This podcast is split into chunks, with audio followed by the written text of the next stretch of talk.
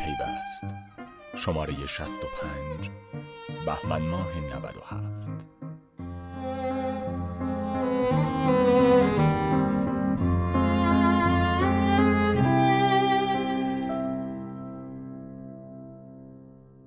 چه سرنوشتی در انتظار طرح جویشگر بومی است؟ نرمش قهرمانانه.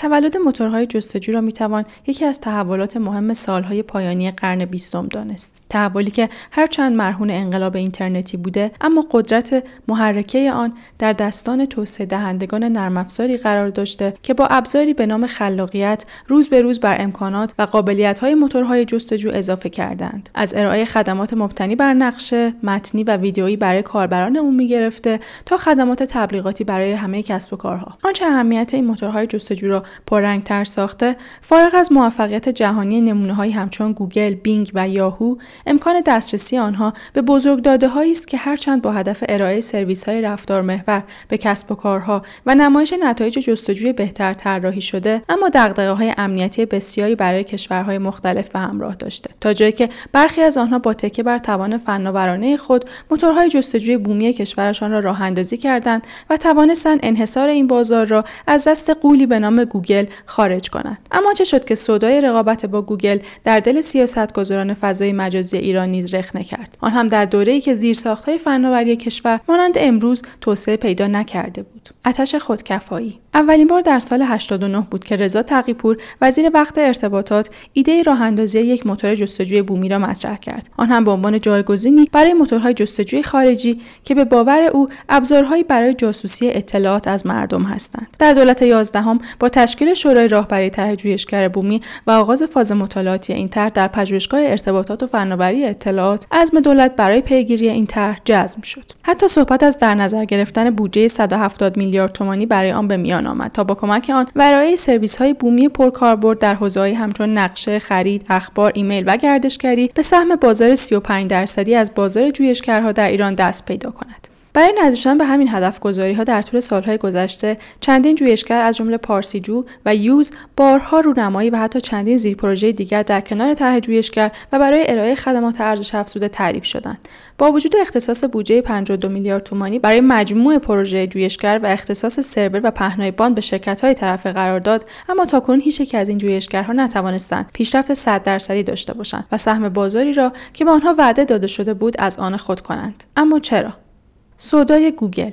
یکی از عمدهترین انتقاداتی که از روز نخست درباره طرح جویشگر بومی مطرح شده گستردگی پروژه های آن برای رقابت با گوگل بوده است. موضوعی که با توجه به توان زیرساختی فناوری کشور شکاف قابل توجهی میان این طرح و نمونه‌های موفق جهانی ایجاد می‌کرد. هرچند علیرضا یاری مسئول وقت این طرح بارها اعلام کرده بود ما نمی‌خواهیم موتور جستجویی مانند گوگل و یاهو ایجاد کنیم بلکه می‌خواهیم زمینه ارائه خدمات جذاب و بومی را فراهم کنیم تا از طریق آن کاربرهای فارسی زبان را جذب کنیم. با این حال جملات تقی‌پور درباره جاسوس بودن موتورهای جستجوی خارجی هنوز از خاطر کسی پاک نشده و در راستای همین موضوع حتی احتمالاتی درباره فیلترینگ گوگل نیز به گوش می رسید. دشوار بودن جایگزین گوگل شدن موضوعی نیست که فقط مسئولان پیشین طرح جویشگر بومی به آن واقف باشند. امیر نازمی رئیس سازمان فناوری اطلاعات در این زمینه معتقد است با توجه به تعداد کاربران فارسی زبان وارد شدن به طرح جویشگر و راه اندازی جویشگری که بخواهد به همه بخشها بپردازد ممکن نیست و مدل هایی که می‌خواهند بازار را به صورت کل در لحظه اول به دست بگیرند و جانشین سرویس بالغی همچون گوگل یا رقبای آن شوند شکست خورده هستند به گفته او تجربه جهانی در حوزه جویشگر نشان می‌دهد کارکرد بسیاری از الگوریتم های آن مبتنی بر رفتار تعداد زیادی از کاربران است. اما موتور جستجو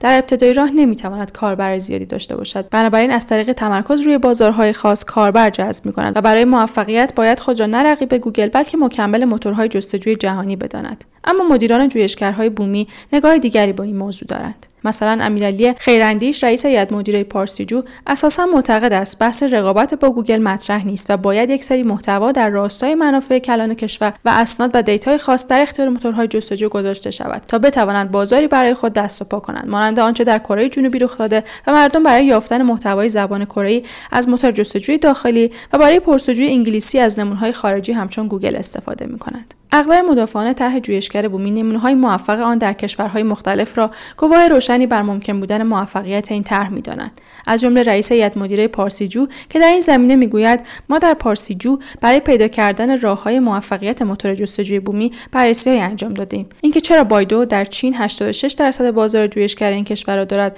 یا در روسیه 59 درصد بازار متعلق به یاندکس است. نتیجه این بررسی ها ما را به سه شاخص رساند کیفیت رگولاتوری و محتوا. منظور از کیفیت همان الگوریتم های موتور مقیاس پذیری سرعت پاسخگویی رتبه بندی خوب تنوع خدمات و به طور کلی مسائل فنی است در بحث محتوا نیز موتور جستجوی باید محتوای بهتر و بیشتری نسبت به گوگل و سایر رقبا داشته باشد. در بحث رگولاتوری نیز تنظیم مقررات توسط حاکمیت باید در راستای ایجاد مزیت رقابتی برای موتورهای جستجوی بومی باشد. هومان قاسمی مدیر پروژه یوز نیز بر این باور است که یک موتور جستجوی بومی می تواند بخشی از بازار گوگل را بگیرد. قاسمی هم به تجربه های موفق چین روسیه و کره جنوبی برای جویشگرهای بومی اشاره می کند و تفاوت آنها را در وجود یک عزم ملی برای استفاده از جویشگرهای بومی می داند. به گفته او از نظر فنی موتورهای جستجوی پارسیجو و یوز گامهایی را طی کرده و جلو رفتند. فقط حوزه کسب و کار و بازار آنها توسعه پیدا نکرده است. در مقابل این اظهارات مدیران جویشگرهای بومی برخی معتقدند اساسا مقایسه ایران با کشورهایی که موفق به راه اندازی جویشگرهای بومی همهگیر شدهاند نادرست است. از جمله امیر نازمی رئیس سازمان فناوری اطلاعات ایران که تاکید می‌کند الگویی همچون بایدوی چین برای ایران صادق نیست چون تعداد کاربران آن با توجه به جمعیت یک میلیارد و نیمی چین بسیار بالاست و قابل مقایسه با یک کشور 80 میلیون نفری یعنی ایران نیست. بنابراین تعداد کاربری که یک موتور جستجو در ایران جذب می‌کند آنقدر نیست که به نقطه سر به سر برسد. دلیل موفقیت یاندکس روسیه نیز تمرکز روی زبان اصلی و تعداد بالای کاربرانش بود. ما هم برای موفقیت جویشگرها باید همین روش را در نظر بگیریم. اما به فرض پذیرفتن اینکه جویشگرهای بومی توان رقابت با گوگل از طریق خدمات ارزش افزوده را دارند باز این سوال مطرح می شود که چه چیزی سبب توقف پروژه جویشگر بومی شد؟ دستها و آستینها. از زمستان 96 بود که پروژه جویشگر بومی از پژوهشگاه ارتباطات و فناوری اطلاعات خارج شد. سازمان فناوری اطلاعات نیز قرار بود بودجه هایی به جویشگرها اختصاص دهد. اما آنگونه که علیرضا یاری می‌گوید هیچ حرکتی تاکنون صورت نگرفته است. این مسئول پیشین طرح جویشگر بومی درباره دلیل واگذاری این طرح به سازمان فناوری اطلاعات می‌گوید بودجه این طرح را باید وزارت ارتباطات تعمین می‌کرد. اما از آنچه که قصد داشتند مدل آن را از پژوهشی به توسعه اصلاح کنند متوقفش کردند و بودجه نیز برای فاز دوم آن پرداخت نکردند. فارغ از اینکه دلیل وزارت ارتباطات از این تغییر رویکرد چه بوده اساسا این ماهیت بسیاری از پروژه های دولتی است که در دو حالت اغلب به هدف گذاری خود نمی‌رسند. یکی اینکه بودجه پروژه آنها از میانه راه قطع می شود دیگر اینکه بزرگ دیدن پروژه و جایگاه دولتی آن مشکل ساز می شود به نظر می در مورد طرح جویشگر بومی نیز هر دوی این موارد اتفاق افتاده. به عبارت دیگر پروژه در وهله اول بسیار بزرگ و از جایگاه دولتی تعریف شد تا همه را حمایت کند به بخش خصوصی فشار وارد نکند و همین موضوع موجب طولانی شدن پروژه شد. زمانی هم که مسئولان قصد اصلاح آن را کردند با قطع حمایت ها پروژه متوقف و به سازمان فناوری اطلاعات محول شد. بنابراین به نظر می‌رسد آنچه در ماجرای جویشگر بومی حتی از موضوع کیفیت و محتوای آنها نیز مهمتر جلوه می کند بحث رگولاتوری است چون نشان می‌دهد اساسا چرا در کشور نیاز موتور جستجوی بومی حس می شود ها و ها در لایه تصمیم گیری موضوعی است که هومان قاسمی مدیر پروژه یوز نیز بر آن تاکید می کند و می‌گوید در کشور ما جزایر مختلفی در حال تنظیم مقررات برای حوزه فضای مجازی هستند. همین مانع همافزایی در این فضا شده است. در بازی که تلگرام فیلتر شد فرصت خوبی پیش آمد تا از ملی شکل بگیرد و یک پیامرسان بومی اقبال عمومی پیدا کند. اما هر یک از نهادهای متولی ساز خودشان را زدند و حمایتهای حاکمیت بین چند سرویس پراکنده شد. مردم هم بین پنج شش پیامرسان پراکنده شدند در نهایت نتوانستند خروجی بگیرند و مردم به سمت تلگرام و واتساپ برگشتند. با وجود چنین انتقاداتی از حاکمیت به نظر می‌رسد همچنان مدیران جویشگر بومی در انتظار رسیدن دست یاری از سوی مسئولان و سیاستگزاران هستند. چنانچه مهدی نقوی مدیرعامل موتور جستجوی یوز هم دلیل اصلی توقف پروژه جویشگر بومی را در دولتی بودن آن می‌داند و بر این باور است که ایجاد ارزش افزوده در این پروژه همچنان نیاز پشتیبانی مالی دارد و نمی‌تواند خودگردان باشد. بنابراین اهمیت حمایت های دولتی برای مدیران جویشگرهای بومی تا جایی است که همچنان ادامه پروژه خود را با حمایت ها و سیاست های آنها پیوند دادند وقتی از امیرعلی خیراندیش رئیس هیئت مدیره پارسیجو درباره برنامه این شرکت برای توسعه پارسیجو و جذب کاربر می‌پرسم از ادامه تلاش توسعه دهندگان پارسیجو برای ارتقای کیفیت آن می‌گوید. با این حال تاکید هم می‌کند که برای بازاریابی آن اقدامی صورت نداده و منتظر هستند ببینند آیا قرار است در بحث رگولاتوری و محتوا تحولی رخ بدهد یا نه. به گفته او اگر این تحول رخ ندهد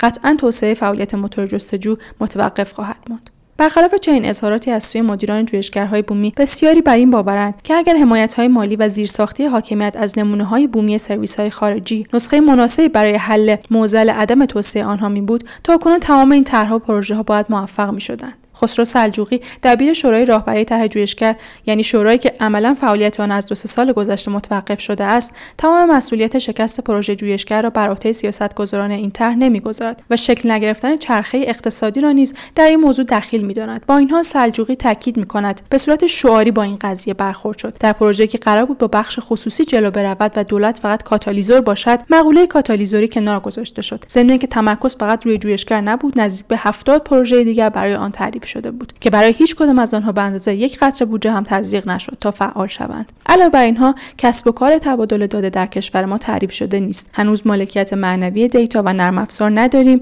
موضوعی که باعث می شود برای استفاده از جویشگر بومی کسی حاضر به پرداخت پول نباشد. هرچند هنوز سرنوشت جویشگرهای بومی مانند بسیاری از پروژه های بومی دیگر در حالی از ابهام به سر می‌برد اما امیر نازمی رئیس سازمان فناوری اطلاعات به تازگی وعده داده در صورت ابلاغ طرح جویشگر به این سازمان برنامه مفصلی برای این کسب و کارها در نظر گرفته شده است. به گفته او در طرح جدید جویشگر بومی نقشی را به آن می‌دهیم که هم جامعه پژوهشی و هم جامعه فناوری کشور آن را معقول بداند. از سوی دیگر متضمن دادن رانت به هیچ گروهی نباشد و هر گروهی بتواند در آن مشارکت کند و دارای مدل کسب و کاری باشد که خودش بتواند از پس هزینه های خود بر بیاید. آنگونه که از صحبت های مدیران جویشگرهای بومی برمیآید راهکار تمرکز بر بازارهای خاص که مد نظر سازمان فناوری اطلاعات است اساسا طرح جویشگر بومی را از ماهیت خود خارج و آن را تبدیل پروژه دیگری می کند با این حال باید منتظر ماند و دید جویشگرهای بومی به جای چسبیدن به مدل‌های قبلی این طرح و انتظار کمک‌های دولتی را کشیدن برای بقای پروژه که انرژی و زمان زیادی از آنها گرفته است. حاضر هستند دست به یک نرمش قهرمانانه بزنند و مدل کسب و کار خود را تغییر بدهند. یا خیر.